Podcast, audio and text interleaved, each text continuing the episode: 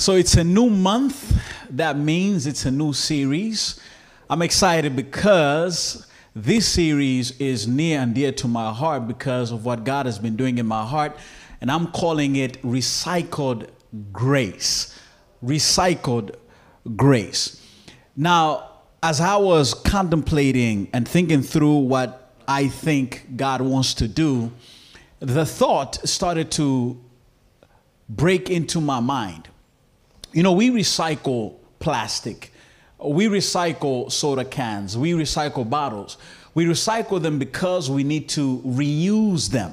So, as I was thinking about the process of recycling, I, I began to realize wait a minute, that is how God's grace operates because I am in a constant need of His grace because of my life. Now, if I'm to be honest with you, sin still catches me more often than I admit. Amen, somebody. That sin is still alive, sin is still real in my life, and every day I still need to plead and, and, and, and claim the grace of God because without the grace of God, I would be lost. And that's the reality of the moment. So, as I was thinking through and studying and planning and reading through the book of Judges, I saw that if there is a place where we see God's grace recycled again and again, it is a book of Judges. The key phrase in the book is, and the children of Israel did evil again in the sight of the Lord. They did evil again in the sight of the Lord. That is, they repeated the cycle of evil, and God had to respond. And how God responded was he would send an Othniel, he would send a Deborah, he would send a Gideon, he would send a Jephthah, he would send a Samson to help his people to come back to him. Now, their repentance and reformation would only last as long as the leader was alive. As long as the judge was alive, that is how long their repentance and reformation lasted. Unfortunately, that is our situation as well. That sometimes we are committed to God for a specific season, we're committed to God for a time, but then we are back to the same thing. And so God had to recycle His grace again and again. I believe that the book of Judges is going to touch us at some place. You will see yourself somewhere, somehow in the book of Judges. And as we study together, I want you to pay close attention to how God is going to be speaking eh, to you. But you see, I'm not here to tell you about the grace of God. We know about the grace of God. We know that God is good. We know that God is kind. But I'm here to impress your mind with the idea that the grace of God should impact us in such a way. My aim is very simple. And I borrow the aim of Paul in Romans chapter 6, verse number 1. This is what he says What shall we say then? Shall we continue in sin that the grace of God may abound? He says, Certainly not. How can we who have died to sin live any longer in it? My point is very simple. The grace of God should touch your heart so much that you are now a new person. You're no longer the same person. You are a transformed, a changed person because you've embraced the grace of God. We're going to begin our study in the book of Judges in chapter 2 and verse number 1. Judges chapter 2 and verse number 1 to verse number 5. Welcome to Recycled Grace. Uh, and I'm be reading from um, Judges chapter 2 uh, verse number one in the New King James Version. You know, sometimes I study so many different translations. When I'm preaching, I have to stick to one the New King James Version.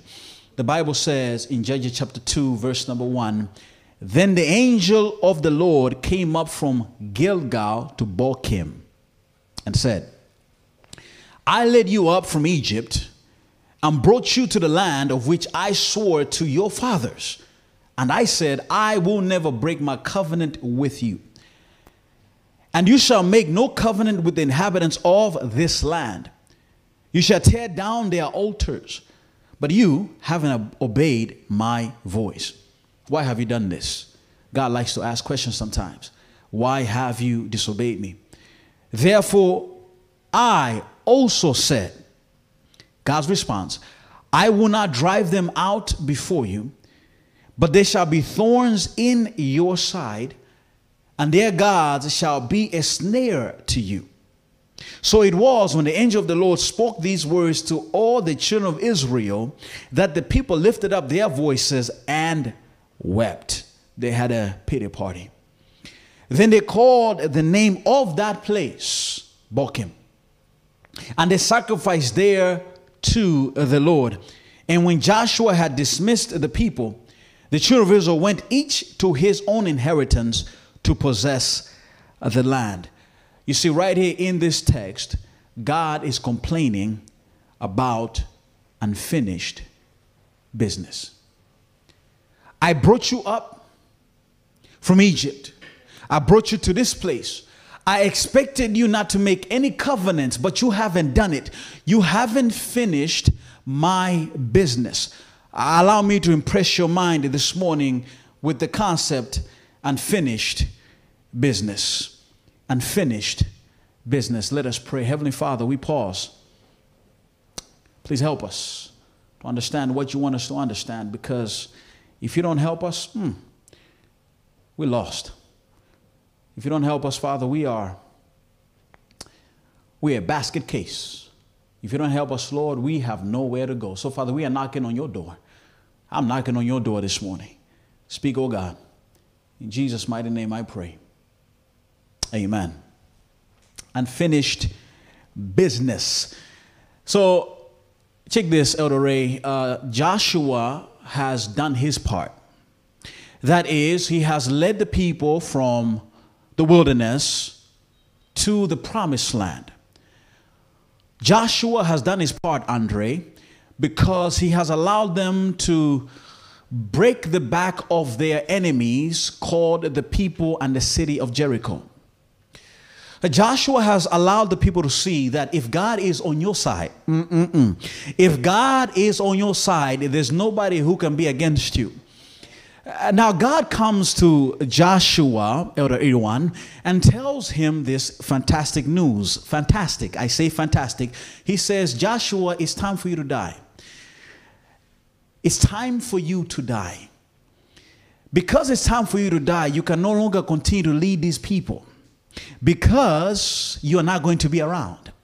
I want you, Gun, I hope you're showing this on the screen. I want you to divide the land. I want you to make sure that everyone called Israelite has their portion of the land. Uh, you see, I love God. Let me just pause right here. Because when you are His child, when you are His son, when you are His daughter, you have a piece of the pie you have a piece of the land. So Joshua says to his people, uh, to, to the Israelites, I'm giving you your piece of the pie. Here is it. They owned it, Elder Ray, but they didn't occupy it. They had a license, but they had not yet utilized the license to the land. They had a title deed, but they had to build on the land. But in order to build on the land, they had to expel the inhabitants of the land. In other words, they had to serve an eviction notice to those who were living on the land. Joshua had done his part. It was time for them to do uh, their part, but he gave them a promise he says to them, The Lord your God will expel them from before you and drive them out from your sight, so you shall possess the land as the Lord God has promised. Allow me to tell you something about the grace of God. You see, grace is a response to God's activity for you. This is what Joshua is telling them. All you need to do is to respond to what God is going to do for you. God is the one who is going to evict them for you. God is the one who is going to destroy them for you. God is the one who is going to fight for you. All you need to do is to be the boots on the ground. All you need to do is to be the ones yielding the shields. All you need to do is to be the ones holding up the swords and wearing the battle helmets. All you need to do is to be available for the opportunity that God has provided for you. I don't know if I'm preaching this morning. You see, grace is simply us responding to God's opportunity on our behalf. Grace is to say, Lord, you did it for me. Lord, you stepped in for me. Therefore, I'm going to stand up for you. Is somebody here this morning? Is somebody hearing me this morning? That the grace of God is simply your response to God's activity for you, just like a basketball court is an environment where people allow, where players allow activity of gaming to go on, where players allow activity of sporting to go on. You need to be an environment in which God can operate in. You need to be a place where God can show himself mighty and powerful to you. Because if God is not able to operate in your life, if God is not able to work in your life, guess what? You cannot destroy the enemies in your life. You cannot conquer the enemies in your life. And Lord knows that I'm speaking to brothers and sisters, speaking to myself, that we have enemies in our lives. We have challenges in our lives. We have problems in our life. We have issues in our life. And unless God is able to operate in our lives, unless we create the environment necessary, God cannot help us. You see, the Israelites understood that it was necessary to get rid of the Canaanites because the Canaanites they worshipped Baal. Baal was the god of fertility. He was the god of rain we may not appreciate this so much, but let me help you to appreciate it. You see, for you and I, we go to Grand Lucky or Carrefour or Farmer's Market to buy our produce. You know what I'm saying? We go to these places, we don't farm.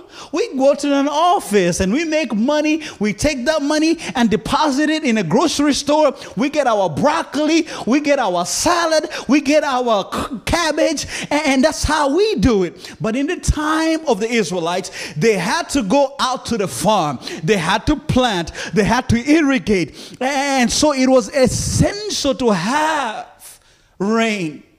And so they believed that if you worship this Baal, this God, he would give you the rain that you needed. Not only that, he would make you fertile and give you many children. And so it was irresistible not to worship Baal. And you know how they worship Baal? They will go to a, a, a the temple of Baal and they would find a temple prostitute they would have sex and then and they would offer a sacrifice and then they'll go about their way. So you got two things from baal. You got fun and you got prosperity. But god understood. Hear me carefully. God understood. If they continue to worship baal if they don't get rid of the people living in the land guess what's going to happen? The israelites are going to catch the disease of Baalism. The Israelites are going to also be influenced by, by Baal and they're going to worship him. And this is what's going to happen. This is what's going to happen. Because Baal is worshiped, God is going to be bankrupt.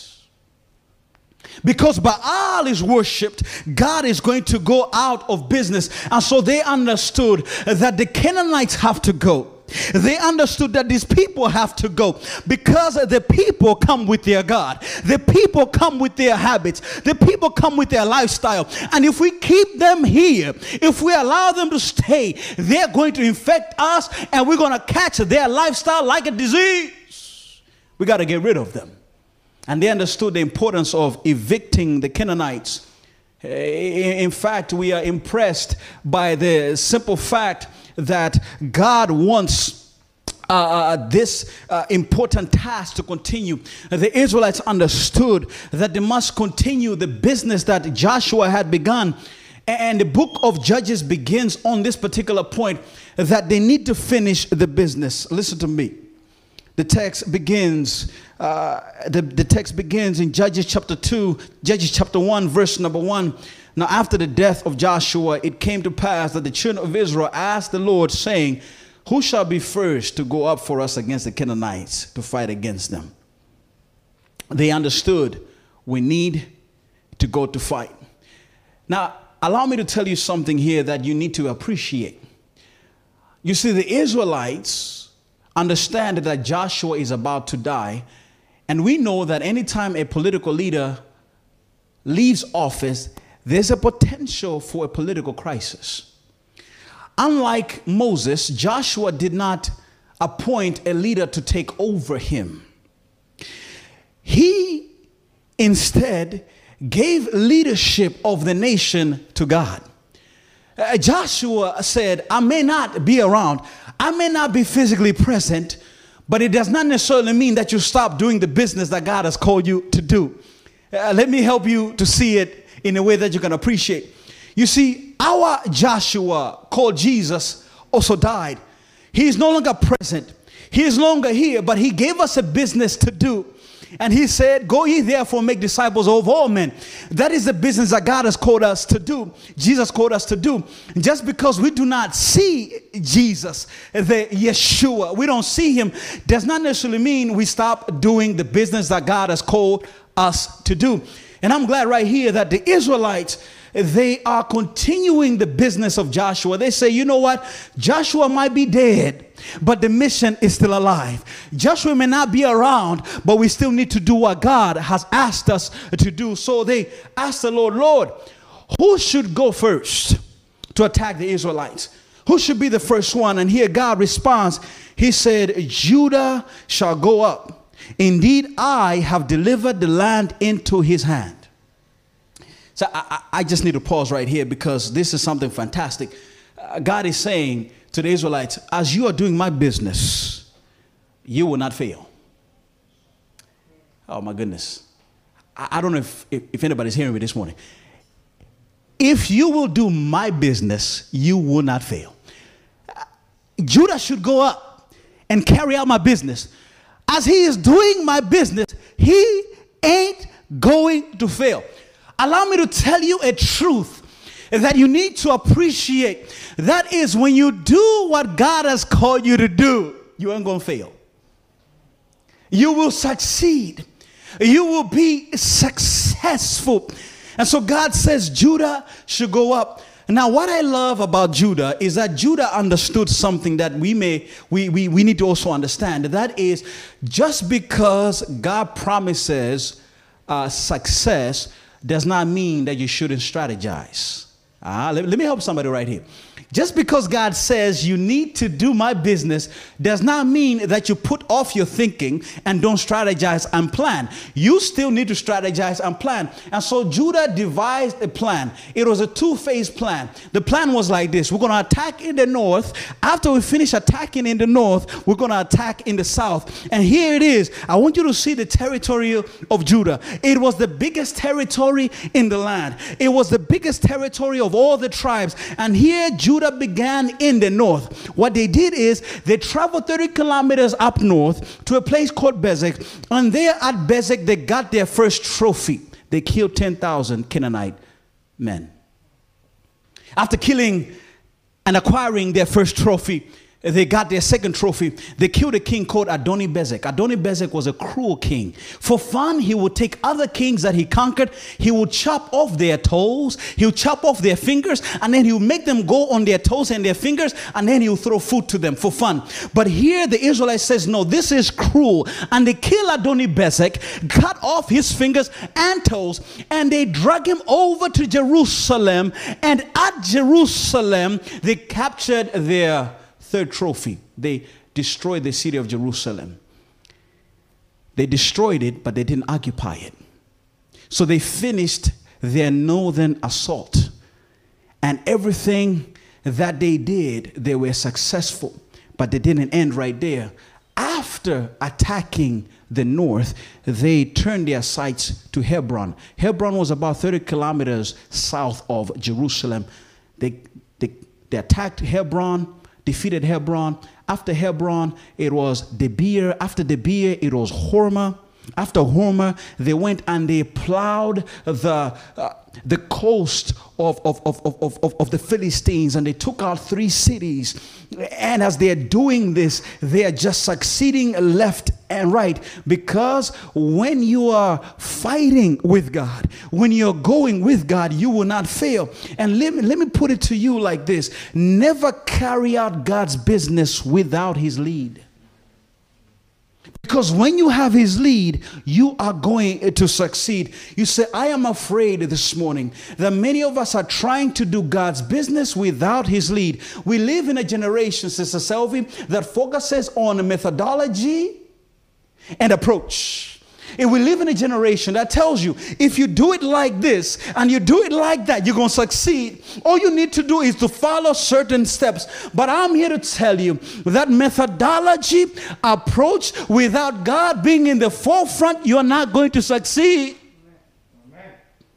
You're not going to get there. You see, having God at the back and not in the front is like trying to push a train without an engine. And you know what it is? A train is on the tracks. Yes, you may push it, it may move, but it's not going to move as, as fast or as efficiently if it had an engine.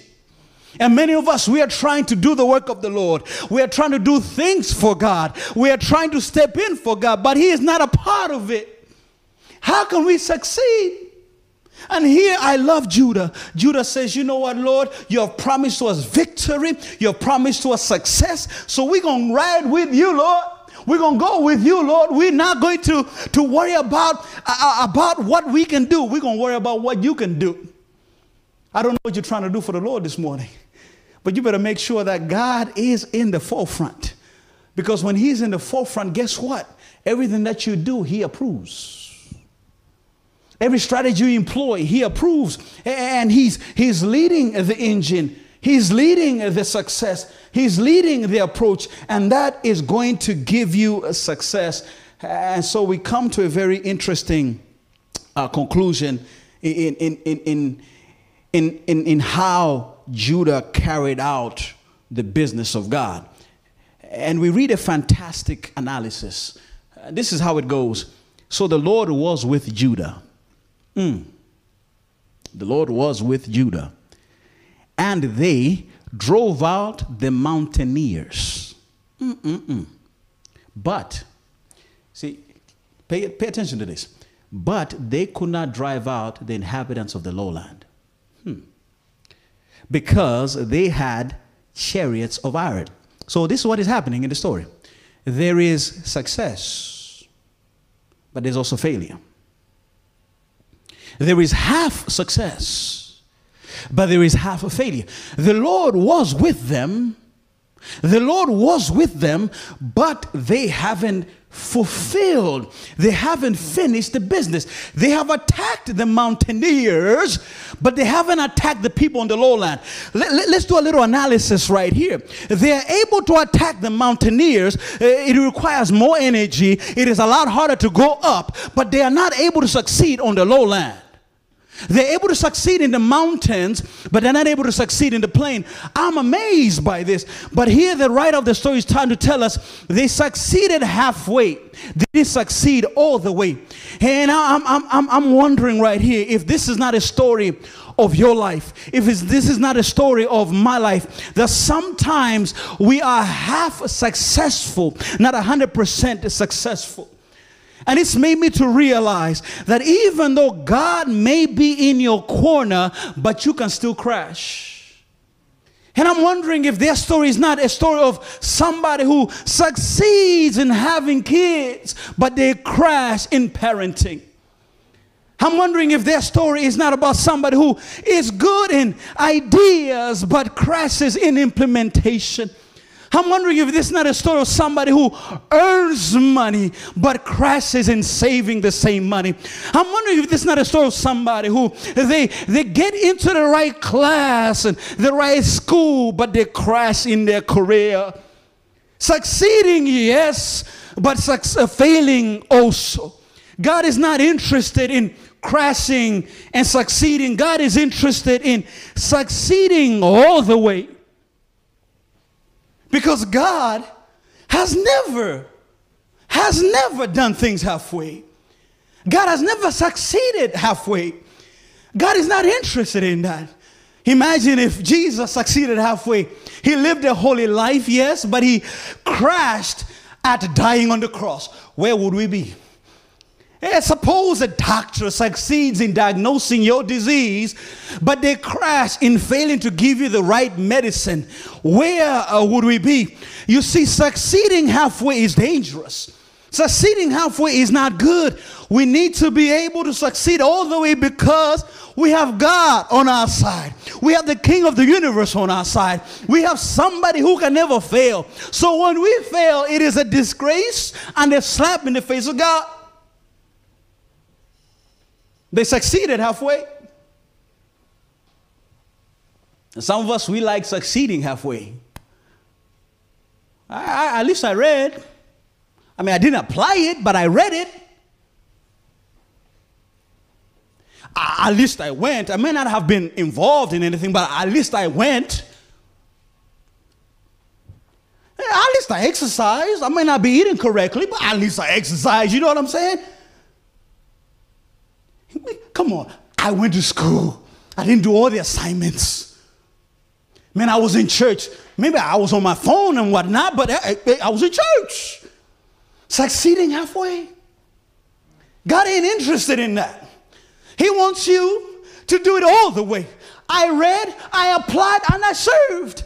I went to school, I read, and I graduated, and I'm doing well in my career. Lord, I serve. I do it all the way. It may not be perfect, but I do it all the way, not halfway. God ain't interested in half success. God ain't interested in that because He never does it halfway. The Israelites, the people of Judah, they drove out the mountaineers but they could not succeed in the valley. Now, now here is what we need to understand, says Lara. Why? Why? Why? What happened? Why did they fail in the lowland? Notice what the text says. Because, because they had chariots of iron. So they, they were good up there, but when they get to the valley, they see that these brothers have chariots. You see, they, they were good in the mountains. They were good in climbing. Th- that was their comfort zone. They were good at that. They could fight in their sleep on the mountains. And some of us, some things we can just do it in our sleep. You know what I mean? We, it's, it's just no, no problem. and there's nothing wrong with that. You should play to your strengths. But the problem is, too many of us, we get stuck on our strengths. We look at our weaknesses as coronavirus. We want to stay away from them. But, but, but here it is. We need to be able to address our weaknesses as well. You see, the Israelites, the Israelites, they focus on the chariots that were in the lowland. They focused on technology that was superior to theirs. Their strategy was not able to meet the strategy that those who were living on the lowland had developed. They have chariots. We don't have chariots. They have advanced technology. We have old technology. Theirs is the latest. Ours is the past. Theirs is the best. Ours is the least. Theirs is good. Ours is bad. So we're not going to face them. We're going to turn around. They have technological superiority. But hear me carefully. Israel wasn't winning because of their technology or strategy. They are winning because of divine superiority. They were winning because they had God on their side. They're winning because they had somebody who created the human brain. They are somebody who knew where gold came from. They are somebody who knew where knowledge came from. They are somebody who knew where diamonds came from. So no human being can ever compete with God. No Canaanite can ever compete with God. Hear me carefully. When you have God on your side, you have everything that you need. When you have God on your side, you are already superior. You see, the, the writer of the story wants us to know that it's not the chariots that was a problem. He doesn't want to focus on that. He's trying to help us to understand the theological implication of the chariots. Uh, Pastor, you're speaking too high. Theological implication, implication, I don't understand that. You see, when we talk about theological implication, we're saying God, the writer is trying to help us to see how they saw themselves in relation to God and the chariots. How they evaluated the strength and the technology in relation to who God was in their life.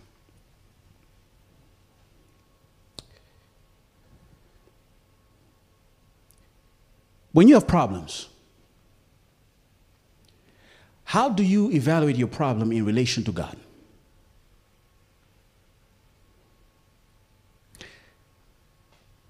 You see, you might say, Pastor, I, I believe in God's superiority. God is good, God is powerful.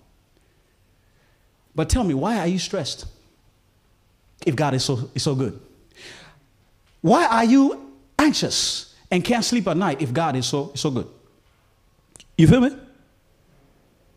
If, if, yes, you believe God can provide, you, you believe that God can give you health, why are you stressed? Because the, the reason why you're stressed is yes, you want to believe that God is superior, but you just know that my problem is too much for me to handle. But because your faith experience has not yet matured to live where it needs to be, guess what? You put your problems above God. You put the chariot above God. And therefore, you are not able to see what God can do in spite of what you're going through. I'm telling you what God is trying to teach me that I cannot look at my problems and make them bigger than my God. I have to look at my problem and say, you know what, Lord? You are bigger, you are stronger, you are mightier, and I need to trust you. I need to go with you and let me go to sleep like a baby. When you have God on your side, you have everything. L- look at this. This is what Joshua told the people when he was dying. This is what he said You are a great people. Somebody say, I'm great. Somebody say, I'm great. I'm great. I'm great. I, am not great. no, you are a great people and have great power. This is what this is what Joshua is telling the, the Israelites.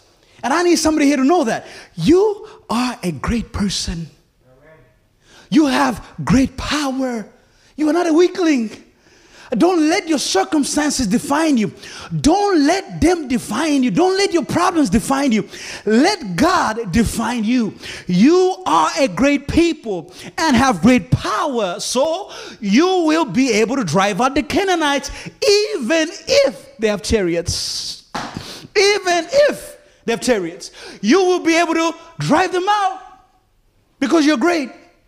And the reason for that is because God is in you.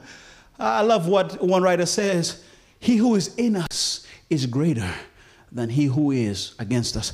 I'm not here selling you fables, my brother and my sister. I'm not here selling you lies. I'm telling you what God is telling me that because I have God on my side, because God is leading me, I should be able to stand up and face up and man up, knowing that I have somebody who is greater than me in me, and therefore I am. I am great. Uh, let me tell you a little gospel truth. Challenges should not discourage you, they should encourage you.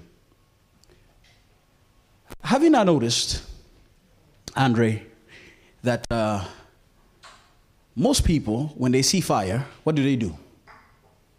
They run away. Uh, you feel me? They see fire, they run away. But firefighters, they see fire and they run to. Most people run away. Firefighters run to. That's amazing. Most people run away, firefighters run to. Why do firefighters run to? Firefighters have been trained to fight fires. Mm, I'm coming. They've been trained to fight fires. They have sat in firefighting classes. They've been told by fire instructors that when you see fire coming, when you see fire coming, It is a- an opportunity for you to utilize your gifts and your skills. It is an opportunity for you to test your fireman suit, to test the water hose, to test our strategy, to see if really what we have been training is real. So, hear me, let me tell you a spiritual truth, and I want you to take this to the bank. Because God is on your side, because He has told you you will succeed when I'm with you.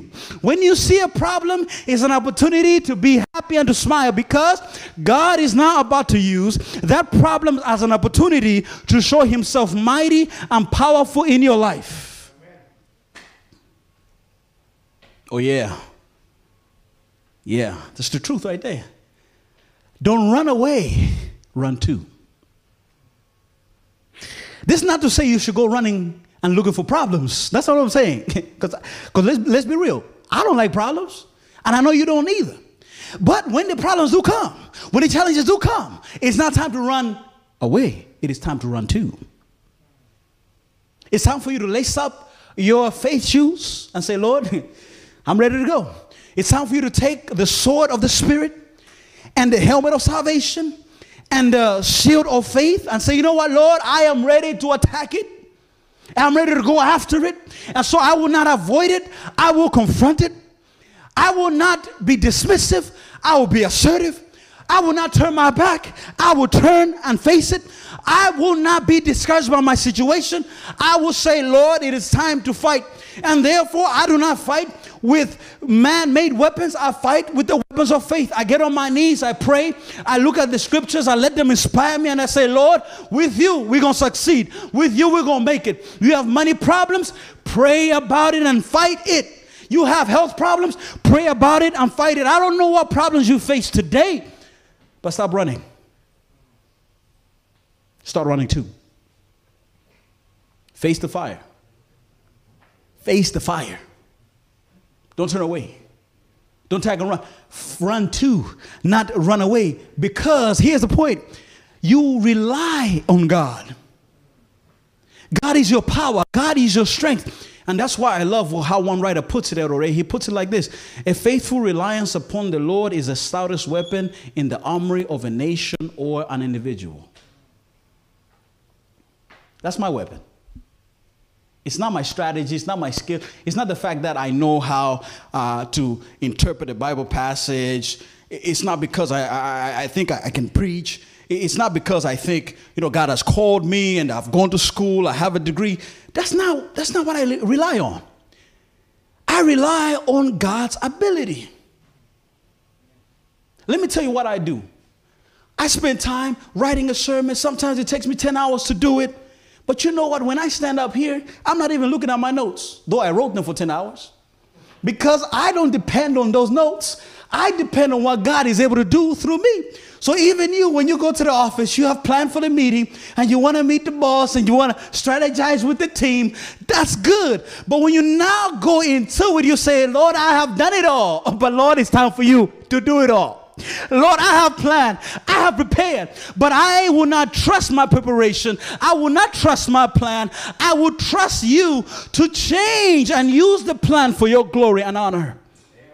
Man plans, but God directs his steps. Man plans, but God says, I will show you the way. So we need to rely upon God. Uh, now you see, Judah, yes, was able to try to finish the business of God. We know that they failed. But when you read verse 20 all the way to verse number 36, we get a report of how the other tribes also try to carry out the business of God. Now, I want you to see how this report went. I put it all on the screen. Uh, it, it's not good uh, presentation practice to put a lot of points on, on one page. So forgive me for that, but I just had to be economical with the space. But allow me to show you the unfinished business of all the other tribes, not only Judah, all the other tribes. Check this. The tribe of Benjamin doesn't evict, they play nice. They make them their neighbors, the Canaanites, their neighbors. The house of Joseph, they destroy a city. A man escapes from the city, but they let the man rebuild the city. Mm-mm-mm. The tribe of Manasseh and Ephraim, they don't evict, they charge rent. Zebulun doesn't evict, charges rent. Asher doesn't evict, they charge rent. Naphtali doesn't evict, they charge rent. Dan retreats into the mountain out of fear of the Amorites. What this report shows, this unfinished business report shows, is that they were no longer walking by faith, they were walking by sight. They were no longer relying on God, they were relying on themselves. And that is why I will tell you today you need to rely upon the Lord. You see, a power bank uh, is an interesting device. Um, and I think many of us own power banks. Hmm? Hmm? Hmm? I own a power bank too. Praise the Lord for a country like Indonesia because lights don't go out too often. But in my country, you better own five power banks because lights will be going out all the time. You know what I'm saying? Yeah, have mercy, my brother. That's the truth. A power bank is an interesting tool because you know when people use a power bank? When they need it. If they're out of the house or they're traveling, they need a power bank. But if they're at home and they have a power socket, eh, they will go to the power socket and not go to the power bank. So a power bank is something that is being used when it is only needed. And I think that many of us treat God like a power bank. We go to Him when we need Him, when we need wisdom, when we need money, when we need Him to show the way. Lord, please help me. But help me, let me tell you to understand God is not a power bank, God is an essential service. And as long as He stays an essential service in your life, you will never be shut down, even if there's a shutdown. You will never not succeed when people are failing because you rely upon God. God is a socket, not a power bank. And we need to learn this morning that we should not treat God like a power bank. We need to treat Him as somebody we need in good, in bad, in worse. Lord, I need you. I will follow you. I will go with you no matter what. I need you. I rely on you. I can't do it without you. You see, here now is where the story takes off because God now has to weigh in on the matter. His people have failed to finish his business. God has to weigh in on the matter, and he comes in the form of the angel of the Lord. Let me tell you, the angel of the Lord is a representation of the pre incarnate Jesus. In other words, the Jesus before the Jesus we know. the angel of the Lord came to the people of Israel, and he says to the people of Israel, He says, Look at here. Look at here. I took you from Egypt because of my grace. Not only that, I brought you into this land because of my grace. Not only that, I have kept my word that I will never break my covenant with you. You are my people, I am yours. I have done for you what you could not do for yourself. I did that. And the least that you could have done is at least finish my business. I'm coming to somebody right here. The least that you could have done is to finish what I called you to do. The least you could have done is say, The Lord has saved us, let us serve him. You see, God is like a like a mother who she goes through pregnancy and she has morning sickness and she has to go see the doctor. Her body changes shape and she struggles with with throwing up she struggles with not being able to bend down to put on her shoes because the belly is so big. She struggles getting up and it's so painful. And she gives birth to a baby and she pushes out. She she she because of what she did, she has she has she has a right to ask her son to obey. She has a right to ask her daughter to obey. And because of what God did, because of his gracious acts on our behalf, he has a right to ask you and me to obey him. He's, God is saying, I did all of this for you. The least that you could have done by reacting to my grace is by you obeying me. At least finish my business. So when God is asking us to obey Him, it, it, it's not empty demands. It is a demand that has substance. God says, I, I, I stepped in for you. Can you now step in for me? I did it for you can you also do it for me and so here god god is asking the israelites so let's let's make a calculation here i did for you why are you not doing for me isn't it right for me to ask you to at least in fact I'm not asking you to do it alone. Let me help somebody right here. I'm not asking you to do it alone. I just want you to join me in doing this. I think Frank is the only one who's listening. I'm not asking you to fight the Canaanites alone. I will be with you. I just need you to join.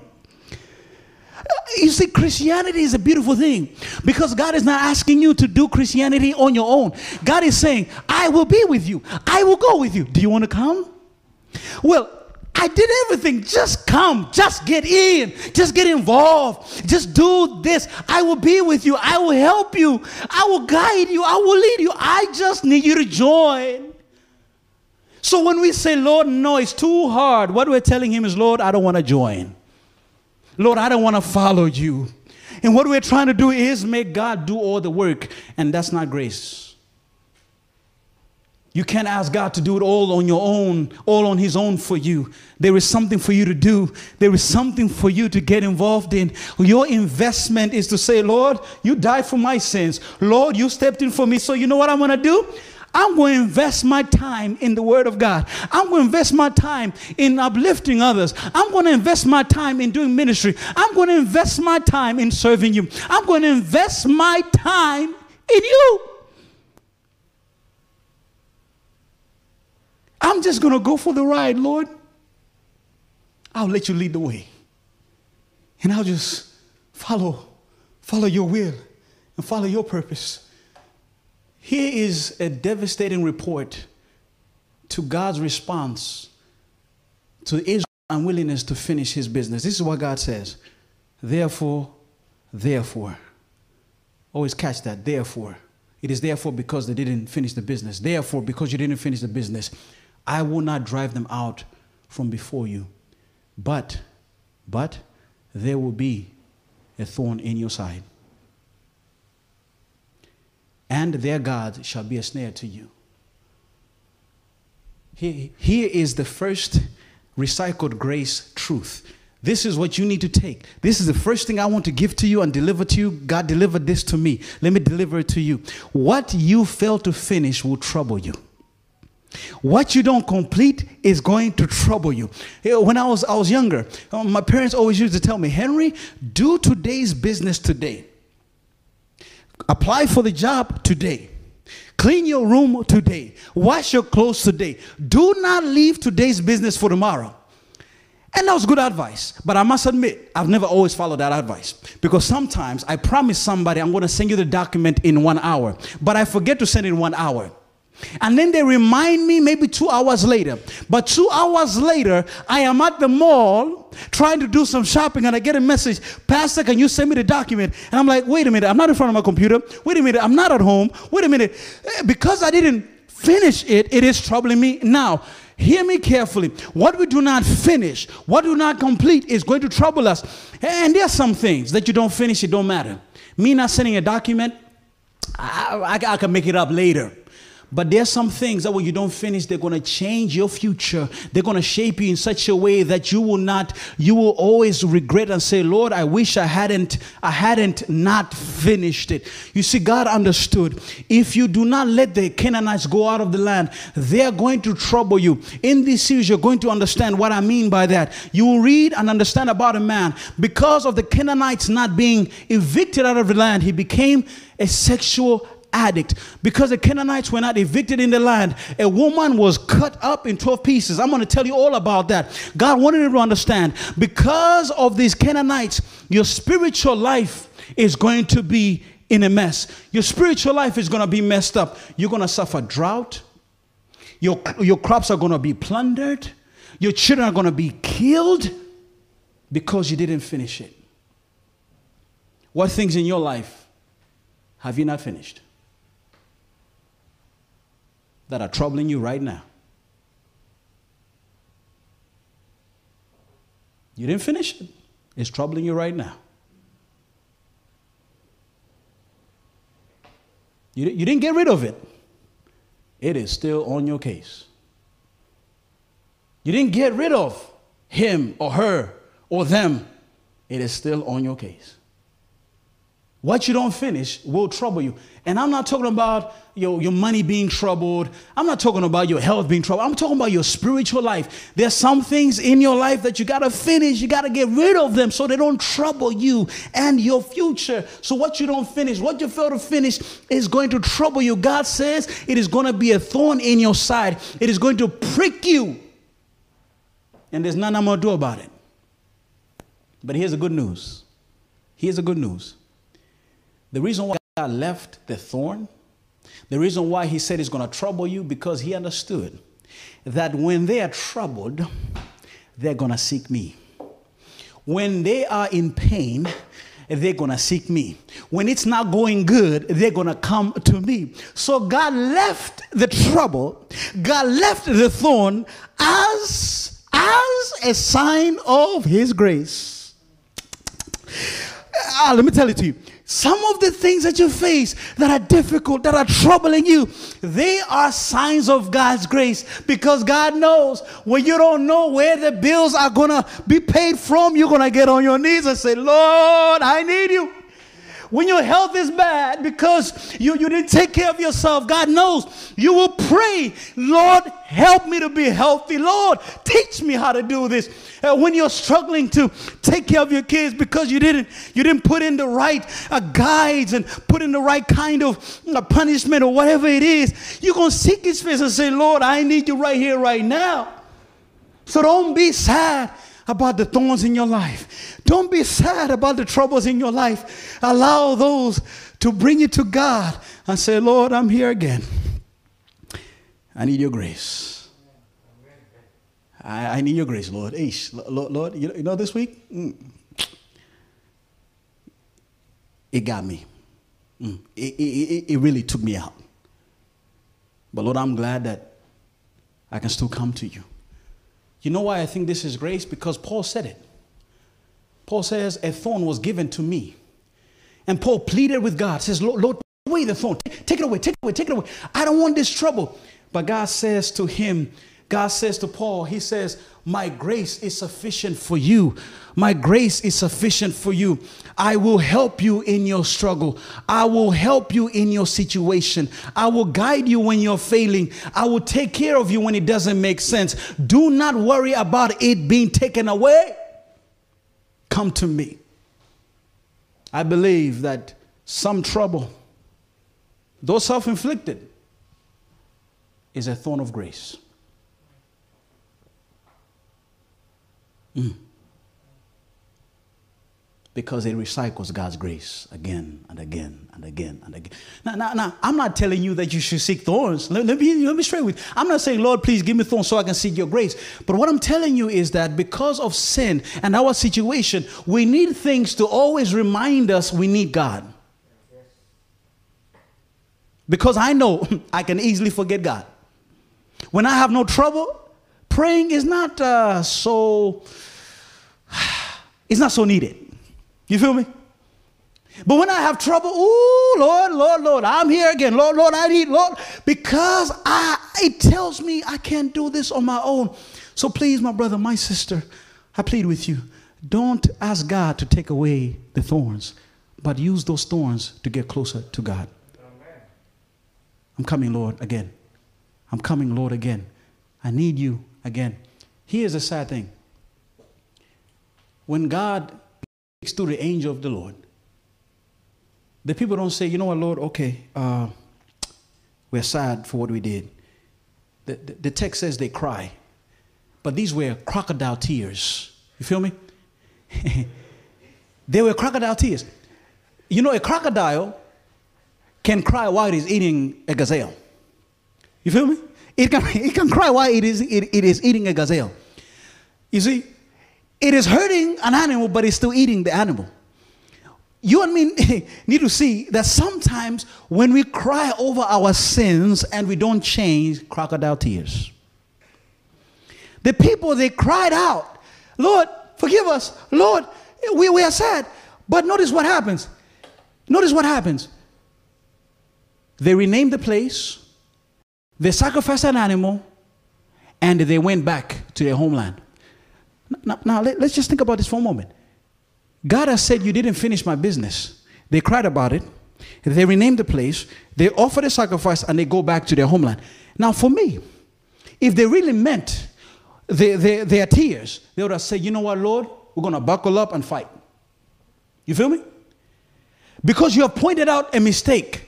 We're not going to simply take that. We're going to use the mistake as motivation to do what you ask us to do. And so they should have taken this as an opportunity to finish the business that God had called them to do. They should have said, You know what, Lord? We will do your business. You know what, Lord? We will finish what you have called us to do. And so when God speaks to us and we feel convicted, we should not only stop at tears we need to continue and do what He's asked us to do in the first place. We need to say, you know what, Lord, I will finish your business. I will take it to the finish line. I will go with you. I will not stop. I'm not sure this morning, but what business of God do you need to finish?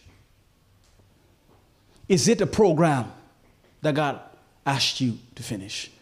Maybe that degree you haven't finished yet. Is it time to do that now? Maybe you started a dieting program. Is that time to do that now? Maybe you started a, a, Bible study. Maybe you started a prayer group. Maybe you started some kind of ministry. I don't know what it is, but is it time to continue that now? You see, when you look at Jesus, let me tell you about Jesus. Mm-mm-mm. You see, Jesus told his parents when they were trying to look at him uh, from uh, look for him at the temple, he says, "I must be about my father's business." And he lived his life to finish his father's business. And there on the cross, he says, It is finished. I did it. I have finished your business, Lord. And God is calling you and I today to do the same. Lord, I will finish your business. I will not quit. Your grace is so good. Therefore, it is going to propel me forward. I don't know what business you need to finish this morning. But for me, I want to finish God's business for my life. And let me tell you what, as long as you're still breathing, you're not finished yet. Yeah, you may be finished in your career. You may be finished in your degree. You may be finished in other things. But as long as you're breathing, you're not finished yet. There is still business to finish. Every head is bowed, every set of eyes as we pray. Uh, Heavenly Father, thank you that today we have learned that we have a business to finish. We don't know what business we need to finish, Lord. You know. And I just simply ask you, please help us to finish the businesses of our lives, wherever they are, whatever they are, wherever they're going to lead us, however much they require of us. We want to finish the businesses of our life. Father, we thank you. We appreciate you. We humbly say all of these things in Jesus' mighty name.